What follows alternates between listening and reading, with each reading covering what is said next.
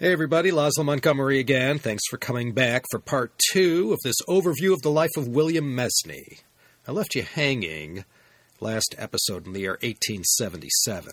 Mesny is back in Guizhou working at the arsenal, but once again, the Rolling Stone and Mesny made him jump at an offer that came suddenly from the famous explorer, adventurer, Captain William Gill.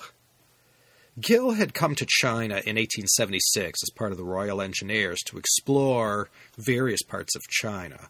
For the western portion of his expedition, he was hooked up with Mesny, who by all accounts seemed the perfect guide.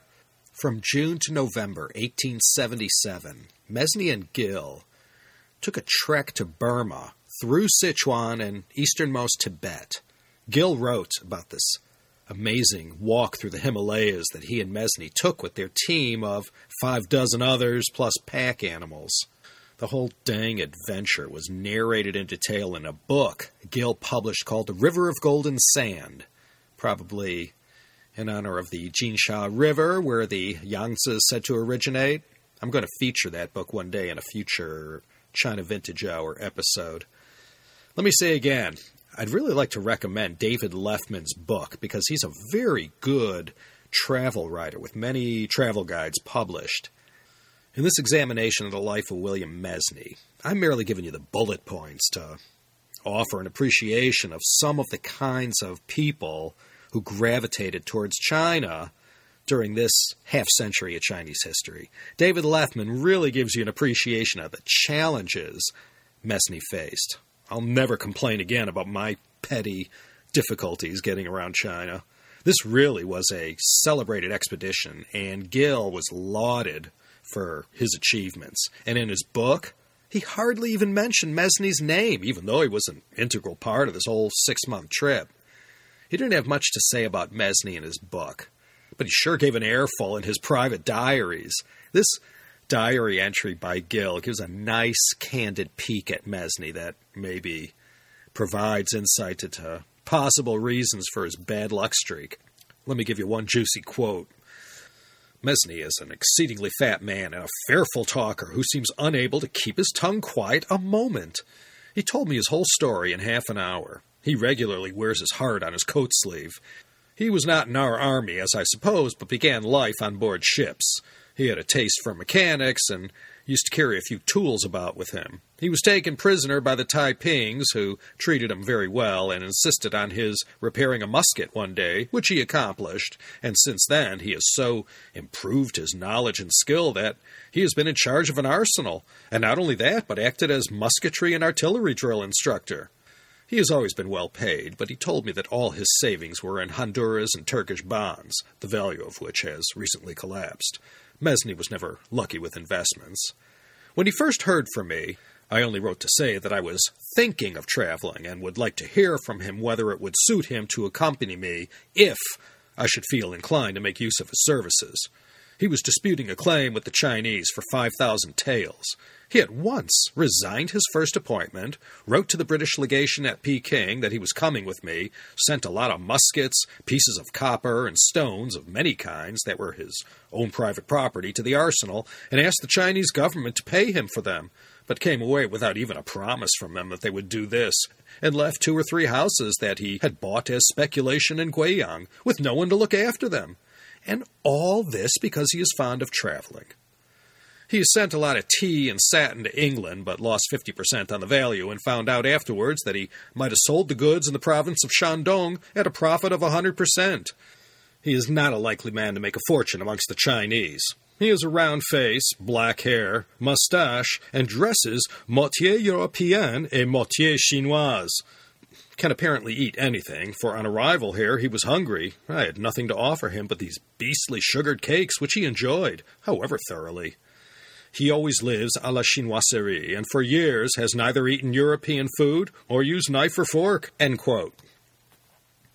1877 trek by Mesny and Gill was quite celebrated in its day. Mesny's birthplace, Jersey, even issued a postage stamp to commemorate the event.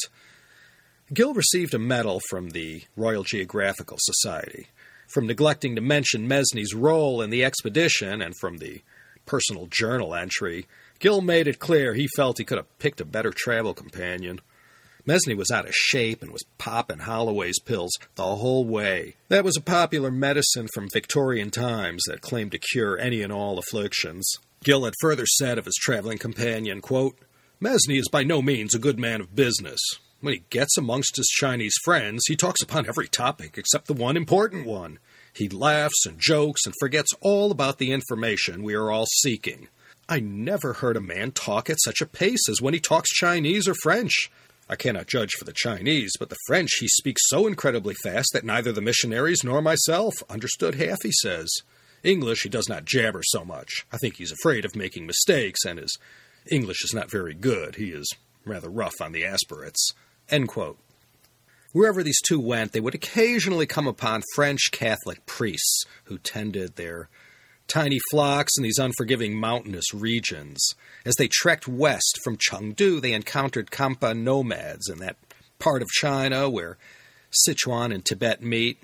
You wouldn't want to be walking through these parts if you had acrophobia. And as they got closer to the Tibetan border, Gill and Mesny rubbed up against some very anti Western Tibetan lamas the work of the Western missionaries was already well known around these parts, and the last thing these Buddhist priests wanted was foreigners waltzing into Tibet and proselytizing to the folk there and stealing business. So the welcome they received was often as frosty as the atmosphere at the 4,000 meter altitudes they were walking through.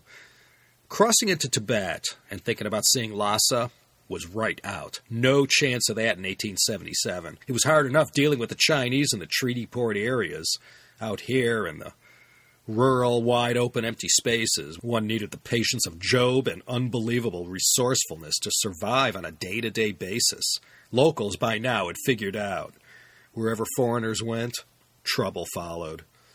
So the two headed south towards Yunnan. The province was still in shambles thanks to the Muslim war that had been over for four years. Not a pleasant time for China's Hui minority in Yunnan the blowback and atrocities committed by the Qing government against the Muslims was terrible.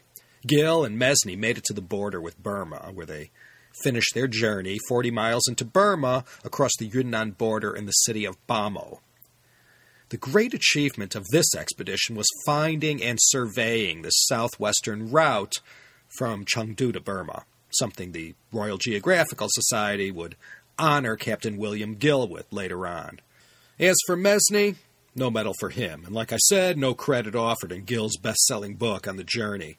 The two, after finishing up in Bhamo, continued on to Mandalay and Rangoon, where they enjoyed the creature comforts of British society. They both sailed to Calcutta from there. Gill stayed, and Mesny went on to Britain. Gill was lauded and his name lionized in certain circles. As for Mesny, he was referred to in the press at the time as, quote, a French gentleman in the Chinese service, end quote. So, after an 18 year absence, Mesny arrived at the port of Southampton on January 8, 1878. He took a ferry straight to Alderney, where he was reunited with his family. And like Two Gun Moishe Cohen, who we featured in episodes 130 and 131, Mesny showered his family and friends with all the tchotchkes, gewgaws, and souvenirs he accumulated over the years from Tibetan, Miao, and other minority people of the Southwest. And now, back to where he once belonged, Mesny set to work on leveraging his dozen and a half years in China to make some money. He had a ton of samples that he brought back with him from China and that he was determined to find buyers for. So he went to work hustling like he always did, but you know, he meant to create a big splash and show his wares at the Paris World's Fair, but he pulled into town weeks late and missed the show. He had to resort to private showings and doing the whole Willy Loman death of a salesman routine. Needless to say, despite the glowing prospects, there were no takers. I mean, even me, who is so intimately familiar with this whole world of selling made in China stuff, I can't figure out with all those first to market items he must have brought back from Guizhou, Guangxi, Burma, and elsewhere. How could he have not met with any interest in Britain or anywhere on the continent? I think of what Gill said about Mesny privately in his journals, disrespecting his contribution to their groundbreaking expedition, his seeming mediocrity despite the benefit of the past 18 years in China. Was he just not lucky? Or did he never play his cards right? So 1878 was a rude awakening for Mesny. Things, once again, didn't turn out like he thought they would. He stayed away for about a year before an opportunity to head back to China on someone else's dime appeared. On Boxing Day, 1878, he was back in Hong Kong. Both Chinese and Westerners sniggered at his appearance a montage of both Chinese and Western garments and accessories, and if he stood before a whole audience or a single person, Mesny styled himself as General Mesny. Maybe this was where Moishe got that idea. From Hong Kong, he went to Guangzhou, but whatever he was trying to get cooking there didn't pan out either, so he hopped on board a vessel heading in a northwesterly direction and pointed his compass towards Guizhou province. And from 1879 to 1881, he was going to show Captain William Gill who was boss. Mesny meticulously planned this four year long trek that would take him all throughout Xinjiang province, Central Asia, Tibet, and Vietnam. He thought, with all his titles and rank, that he'd be able to come and go throughout West China as he pleased. But Mesny got no respect. He had to stand in line and get the same documents and chops as the next guy. Out in the provinces, the attitude of the officials from top to bottom ranged from mildly to rabidly xenophobic.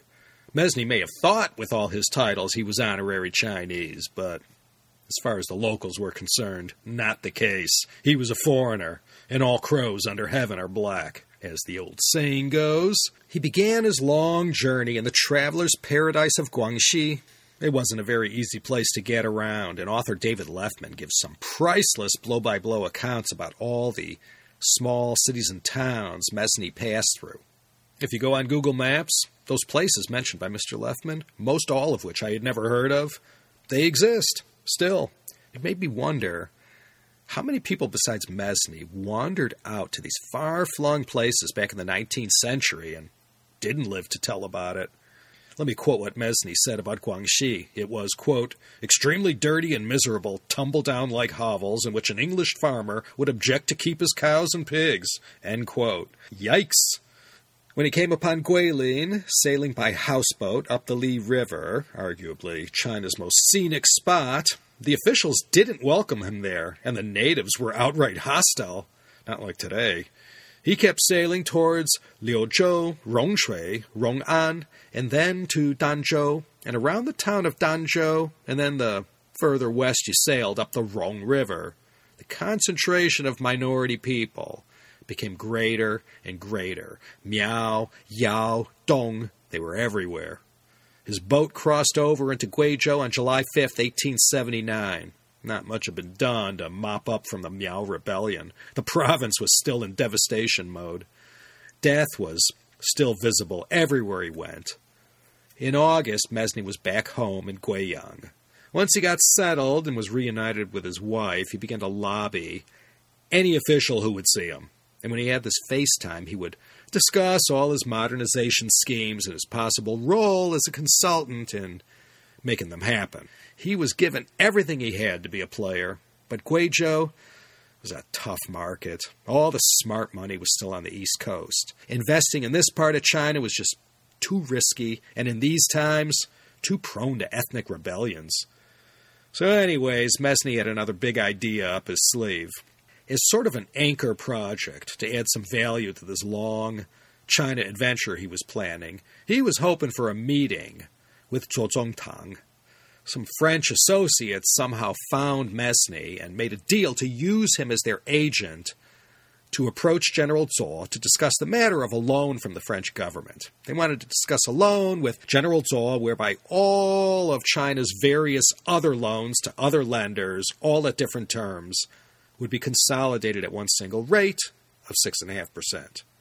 Zuo Zongtang, if you remember, was the main guy fighting Yaqub Beg and the Muslims up in northwest China. And now that that had been dealt with successfully, he was staring down Russia over lands in the Ili Valley that they were squatting on. So Mesny had assured these French financiers he could get FaceTime with General Zuo and could pitch him on the loan.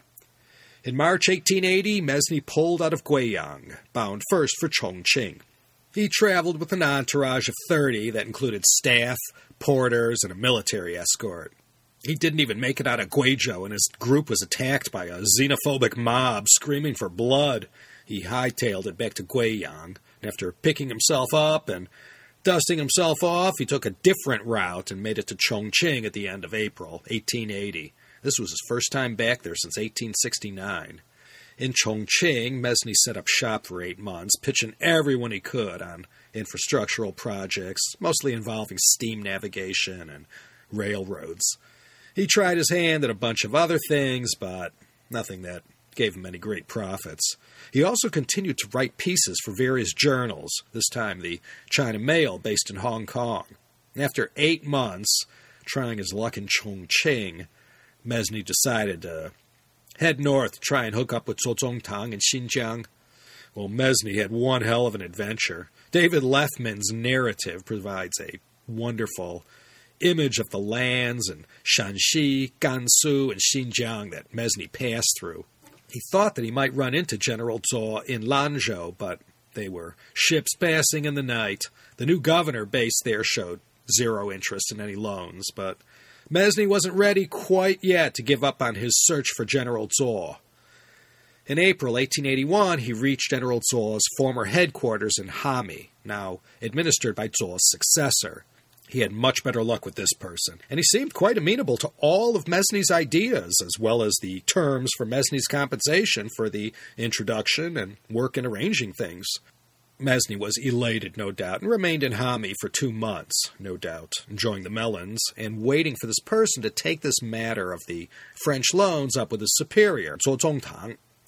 Then, while Mesny was waiting for all this to happen, the Treaty of St. Petersburg, also known as the Treaty of Ili, was signed. Lands occupied by Russia since the Dungan Revolt were given back to China in return for the mineral rights that were going to be used as collateral for the French loans. With peace made between Russia and China over this matter in Xinjiang, there was no need for war or any of the weapons Mesny was going to procure for the Chinese. So, in short, no need for these French loans anymore. Defeated, Mesny opted to resume his journey. His destination now was Zhili province, a province set up in the Ming dynasty that, in Mesny's time, comprised parts of Henan, Shandong, and Hebei, including Beijing and Tianjin.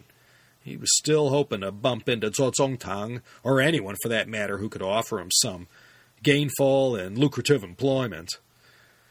So, mid July 1881, he started heading east via Qinghai, Gansu, and Ningxia before entering the China heartland. He followed the Yellow River and stopped at all the ancient cities east and west of Luoyang. He also stopped at the Shaolin Temple and described the place as, quote, a monastery of forty monks, famous for their skill in fencing and for the good table they keep, end quote. By the end of November 1881, Mesny caught a bad break on his way to Taiyuan in Shanxi. Someone surreptitiously relieved him of a bag full of precious gems he was looking to sell, as well as 650 pages of journal entries, and no cloud or backup hard drives in 1881, so anyone who ever lost years of hard work due to a corrupt file or losing a device knows what Mesny must have felt like. Mesny made a lot of noise and complained to the authorities demanding compensation, but there was none to be had. He got ripped off and had to chalk that experience up to his bad luck. January 9th, 1882, Mesny pulled out of Shanxi and began heading towards Beijing. He was now 40 years old and still chasing that golden ring, still looking to make his indelible mark in China and in the world. En route to Beijing, he stopped in the Zhili province capital of Baoding. Li Hongzhang was there at the time, serving as the viceroy of Zhili, and Mesny tried to get an audience with him to discuss his modernization and infrastructural plans out west. Li Hongzhang blew him off and wouldn't see him. So Mesny gave up and continued on to Beijing. Just southwest of the Qing dynasty capital, in the city of Zhuozhou, Mesny ran into another of the great reforming leaders of the late Qing, Zhang Zhidong. He was a scholar official who rose up the ranks and at that time had been very outspoken about Russian incursions into Chinese territory in Xinjiang, and he had recently been made Shanxi governor. Mesny and Zhang Zhidong hit it off at once. Finally, William Mesny had some powerful and sympathetic heirs to listen to his pitch about bringing modernization to the hinterlands in the western part of China. So much did Mesny make an impression that Zhang Zhidong offered him a position as a foreign advisor. After nothing panned out in Beijing or Tianjin, Mesny headed to Taiyuan to begin working for Zhang Zhidong. On the way, he stopped again in Baoding, and this time he was fortunate enough to meet with Li Hongzhang, though the Viceroy of Zhili was not terribly interested in Mesny's schemes. He jealously did not want to lose him to his rival, Zhang Zhidong, so he offered Mesny a position in his Huai army. And this Huai army would also be known as the Anhui army and later would become the Beiyang army. The Beiyang army we'll save for another day. Very important topic. But Mesny told the viceroy, thanks but no thanks, earning Li Hongzhang's everlasting ire. This act of refusal to this giant in Chinese history will come back several years later and bite Mesny in the ass. Turning down Li Hongzhang's offer was a loss of face for the man. He would exact his revenge on Mesny later on and teach him a lesson not to turn down solid offers from people of his stature. So Mesny went on to Taiyuan and began working with Zhang Zhidong on his massive plans for reform in Shanxi province. Zhang was getting no small amount of resistance, no surprise there. Reformers throughout China in the 1880s were always fighting an uphill battle. Like he often did, Mesny continued to write dispatches for the English language press, in this case, the China North Herald. When asked by Zhang Zhidong about ways to raise revenue in the province, Mesny had said coal and iron was the future. Shanxi was filled with both, and these natural resources could be developed. This, and many other ideas Mesny communicated to Zhang Zhidong, coalesced into what Mesny called his 19 point plan for China's salvation. In this plan, Mesny was able to very well articulate what China's weaknesses were and how to address them. Later on, as perhaps one of the many final indignities, the dedicated reformer Zhang Zhidong would, after Mesny moved on to the next thing, adopt almost the entirety of Mesny's 19 point plan, and no credit whatsoever would be given to the originator of the idea. Mesny, with nothing much else going on for him in Shanxi, left Taiyuan and arrived in Xi'an a few weeks later. Again, in David Leffman's book, he describes Mesny's journey wonderfully. I could only imagine the sights, sounds, and smells Mesny experienced along the way, traversing this millennia old region in China. He spent the Christmas holiday of 1882 in Xi'an, enjoying the creature comforts that were never available in the vast spaces in between the major cities he traveled through. He was still traveling with quite a big group. Appearances had to be maintained. In 1882, this wasn't so expensive compared to today, but traveling with this kind of entourage wasn't cheap, but Mesny always coughed up the money. When it was time to move on, Mesny began heading south towards Yunnan. There was some action going on down there with the French, which considering his background, meant there was perhaps something in it for him. So, in the dead of winter, William Mesny began yet another in a long line of harsh and unforgiving journeys. First, passing through the Qinling Mountains, like he always did, he passed one historic site after another. The English newspapers printed the occasional article from Mesny, and there was no emailing your story to your editor back then. These were all handwritten dispatches that had to be passed on to others to pass on to others who got it to the North China Herald or any of these English language papers of the day. He made it to Chengdu, stayed a while, and then moved on to his destination of Kunming, arriving there April 14th. The year was now 1883, and things were getting very hot and sweaty down in Vietnam. This is the year that the Treaty of Hue will be signed, which basically gave France total control over North and South Vietnam. But 71 years later, in 1954, the Vietnamese will kick them out. But when Mesny arrived on the scene, things were tense. The French had taken Saigon in 1857, and within a decade, had a nice grip on the southern part of Vietnam. China wasn't happy about this because Vietnam had, for most of history, on and off, either been under China's thumb or at least China's influence. Now, with the French looking like they were fixing to stay a while, the powers up in Beijing started to feel alarmed. Li Hongzhang was called in to deal with the matter. China was looking to create a sort of buffer zone between themselves and the French in South Vietnam. The north of Vietnam was called Tonking or Dongjing, same characters for Tokyo. This part of the country was not controlled by France, not yet anyway, and China was looking to keep it that way. If the French infiltrated North Vietnam, the next thing you know, they'll be all over Guangxi, so there was a serious attempt to support Tonking.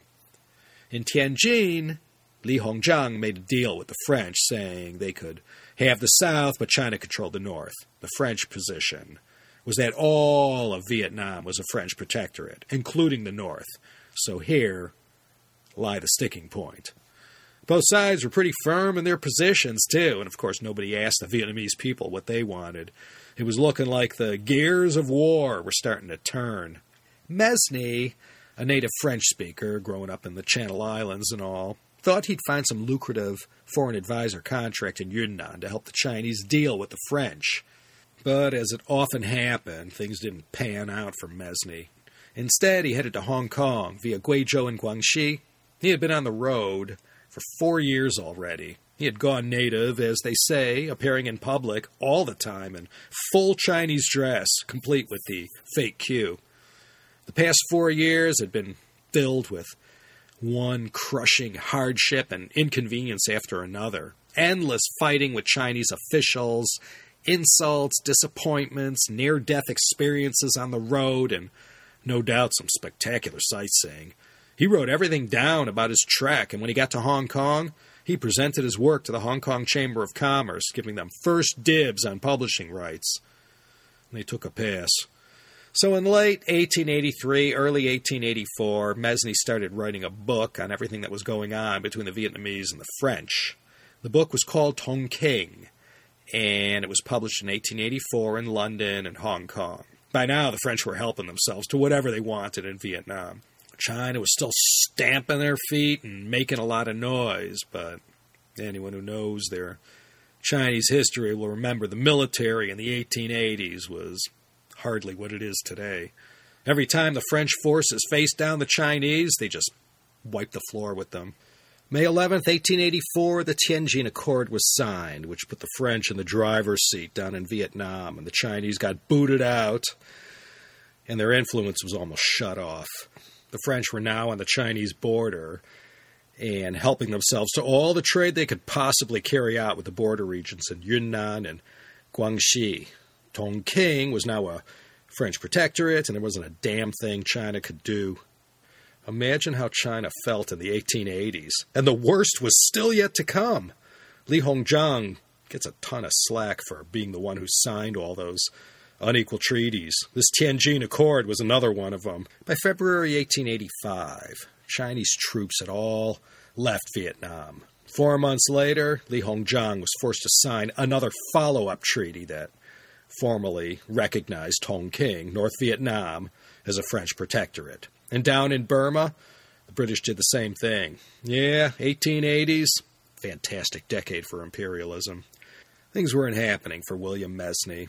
After more than two decades trying to whore himself out as a foreign advisor to any general, warlord, viceroy, or regional power, he had, in his early 40s, come to the conclusion that he had to try a different tack. Now, when I say he gave it up, it's not like he totally gave it up. Throughout the 1860s and 70s, Mesny pitched any official who gave him an hour on the importance of building railroads. No one would give him the time of day.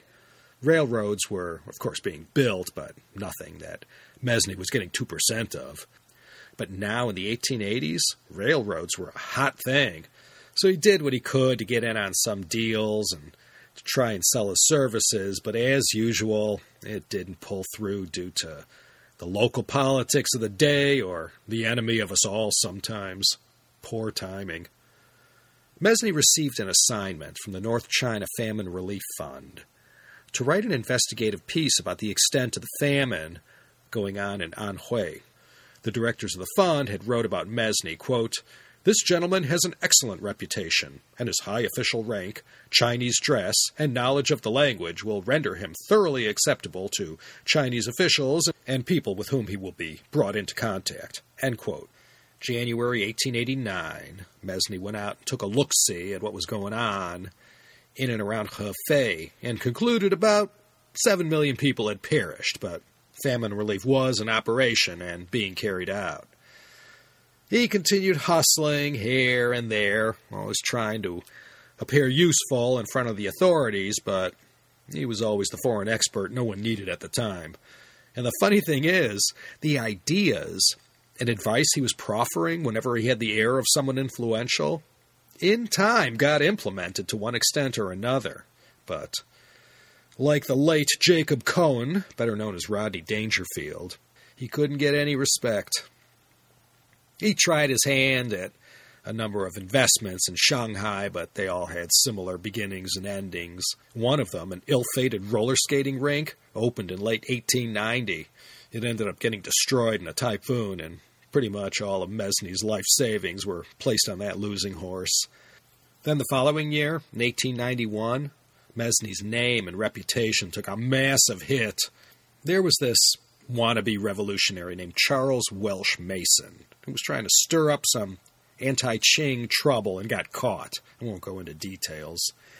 Mesny had unwittingly gotten mixed up with this guy, but was not involved in any of these schemes that Mason was planning. But when Mason got caught and was investigated, Mesny had some of Mason's taint on his person. Even though he was cleared of any crime, the shares in William Mesny plummeted. Even his Chinese friends and associates, they put some distance between themselves and Mesny.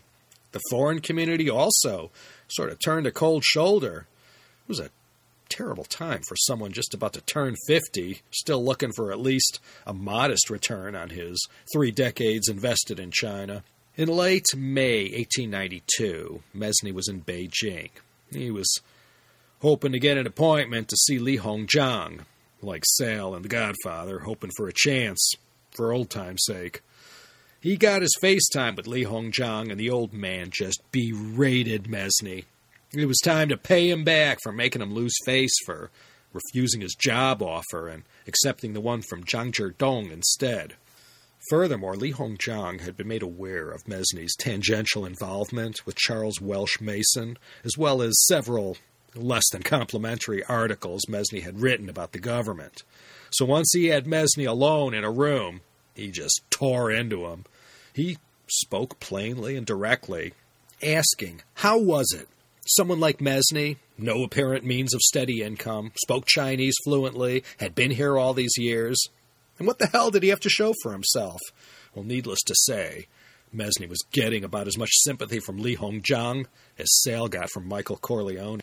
And when word got round that Li Hongzhang had given Mesny a major dressing down, uh, that was it whatever remaining friends and relationships Mesny had in the bureaucracy, they scattered. He was persona non grata, and whatever glimmer of hope that remained in Mesny's mind about receiving any foreign advisor consulting deals flew right out the window. He was finished, broke, shunned. Now what was he supposed to do? By 1893, Mesny was even having trouble making rent. It was that bad. He had some property, but it had been long mortgaged. At wit's end, this is where Mesny's Chinese Miscellany was born, the thing for which he is best known. And when I say best known, let me put quotation marks around those two words. I guess he figured, even with a truncated primary school education, he still wrote well. Since that fateful day in 1860 when he landed in Shanghai, he had seen a lot. William Mesny wasn't just another one of the Westerners who flooded into the treaty port areas, whose stories and variations of their stories we've all heard dozens of times before. No, the road Mesny traveled in China was the less traveled one. He mostly based himself in Guizhou, but all those western provinces, not so much Tibet. It was tough to get in there back when Mesny was trying. He went into a lot of the nooks and crannies of Yunnan, Guangxi, Gansu, Qinghai, Xinjiang, and Shanxi that most of us could only dream about seeing. A lot of the stuff he saw, structures, monuments, aren't even there anymore. So Mesny decided he'd write everything down. And thus, September 26, 1895, Mesny's Chinese Miscellany, a textbook of notes on China and the Chinese, was launched. And under the section on notes on China and Chinese subjects, Mesny regurgitated, to the best of his memory, everything and everything he had observed and witnessed during the entirety of his travels throughout China in the 1860s, 70s, and 80s. He also used the miscellany as a platform to air his views on all the issues of the day and to exercise his armchair historian skills. And Mesny, being Mesny and all, he couldn't help but to puff himself up to be much larger than life. How to separate the fact from the fiction was impossible. Everyone knew of Mesny's years in China, mostly out in the West, so there was no reason to doubt what he said. He had a section in the magazine called The Life and Adventures of a British Pioneer in China. In this part of the miscellany, he serialized his autobiography and stories that probably wavered in between true and pants on fire. And the language that Mesny used in his writing wasn't that formal, stilted Victorian English. He used a very refreshing vernacular that wasn't as dry as the other big journals of the day, the Chinese Review and Dyer Ball's Things Chinese. Mesny's Chinese Miscellany sold for 30 cents a copy, or $10 for an annual subscription. His office was located on the Bund, where the Waldorf Astoria is today, at number two. The magazine was another in a long line of investments that didn't bring the returns Mesny was hoping for everything was introduced in piecemeal form. There was no chronological story. He just took his encyclopedic knowledge of China and put it out there. And like the China History podcast, it came out sporadically and jumped around from topic to topic. In its final form, the work was contained in four bound volumes of about 500 pages each. If it had come out in today's online world, I guess you could call it a lot of clickbait material. It came out over a period lasting from 1895 to 1905. Lots of long gaps in between publication. Some people loved it. A lot thought it was presented a little too haphazardly and didn't quite know what to make of it. It certainly was interesting. It was his lasting achievement, I guess you could say. This is how he wrote his name into the record. I don't think he made it into the index of any of the important China history books. He's not particularly well known. Even faux China experts like myself have not heard of him. Mesny's Chinese miscellany, I guess, is known to what I'm estimating is a very tight circle of China specialists and lovers of antiquarian literature from this day. Mesny married his third wife in August 1898. Like the other two, she was Chinese. Even in 1890s Shanghai, mixed marriages were a kind of invitation to be snubbed by the international community. In any case, this marriage didn't last long, and whatever Mesny had accumulated by this time, he lost to this wife in the divorce. He continued to live in a modest apartment located on Sichuan Road. At the turn of the century, Mesny continued to see one pet project after another that he had tried to sell to the authorities come to fruition in China. At least he knew his ideas were sound. Too bad no one took him up on it. The final volume of Mesny's Chinese Miscellany came out in 1905, and everyone who had faithfully read it up to this point all agreed the quality was slipping. There wasn't much left for Mesny to say that he hadn't said already in the previous volumes. He was a man in his sixties whose body had taken a lot of hard knocks and put under who knows how much physical stress. It was too late to start anything new. I'm sure Mesny in 1905 felt very similar to some 60 year olds today, unfamiliar with the changes and technologies that were causing the world to change so quickly. He made ends meet working for various foreign companies, mostly related to the insurance business. I'm not sure how he was viewed around town, on the streets, and in the various establishments foreigners frequented. I'm sure he was a local character who not everyone knew, but certainly knew about, and knew who he was when they saw him on the streets of Shanghai. In November 1914, World War I already kicked off. Mesny moved back to Hankou. He was offered a position at a local trading company there. The pay was good, and overall, it could provide him with stable income in his remaining years. Despite all that hard living, Mesny made it to 77, dying on December 11th, 1919, on what is today Huangxing Road, not far from the Hankou train station.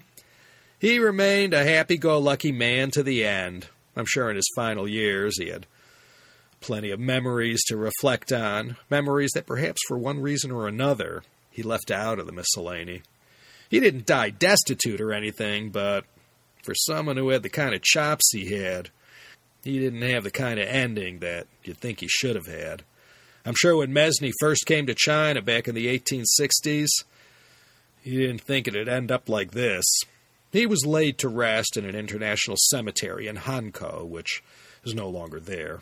Let me quote author David Leffman, who summed up William Mesny this way quote, He left behind an impressive record of a long and active life in China, as an entrepreneur along the Yangtze, as a decorated war veteran, as a minor government official, a traveler, a plant collector, prospector, correspondent, arms dealer, advisor, observer, and ultimately as an author.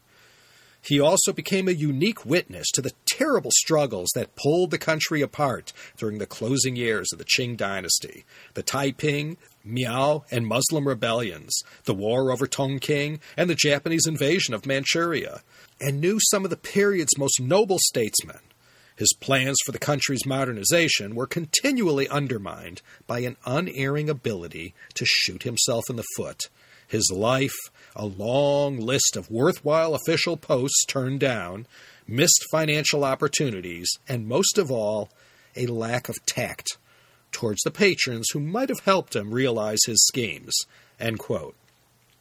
Once again, I'd like to encourage anyone looking for a nice, easy, and entertaining read to check out the book that I base this podcast on The Mercenary Mandarin How a British Adventurer Became a General in Qing Dynasty China. The author is Mr. David Leffman. It's published by Blacksmith Books, blacksmithbooks.com, if you want to check out their other titles.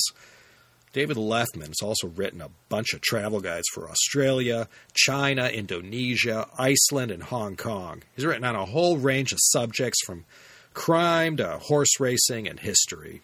He knows how to explain history, too. Great detail in the book that I didn't wander into for this episode. The book at times almost reads like a travel guide of China in the 19th century. Okay, I'm just going to release these two episodes at one time. This was meant to be a little Christmas present from me to you, but we'll just consider it a New Year's gift instead. Hope you enjoyed it. Hey, over the past six years, have I ever asked you, my beloved, talented, and good looking listeners, to send me money, write me comments on iTunes, or even lift a finger to do anything that might benefit me other than to listen to this humble and miserable little program? For everyone who asked me about the donate button and those who didn't, may I humbly ask one small thing of you. Why not take four minutes of your time to go to the CHP and iTunes and write me a positive review? Hit that five star rating, show a little love, no obligation, just trying to see, carrying out a little experiment, see how many respond. I know from all my download statistics that there's a lot of you out there, so please do me a solid and give me that five star rating. Okay, once again, let me recommend John Pomfret's book I mentioned last episode.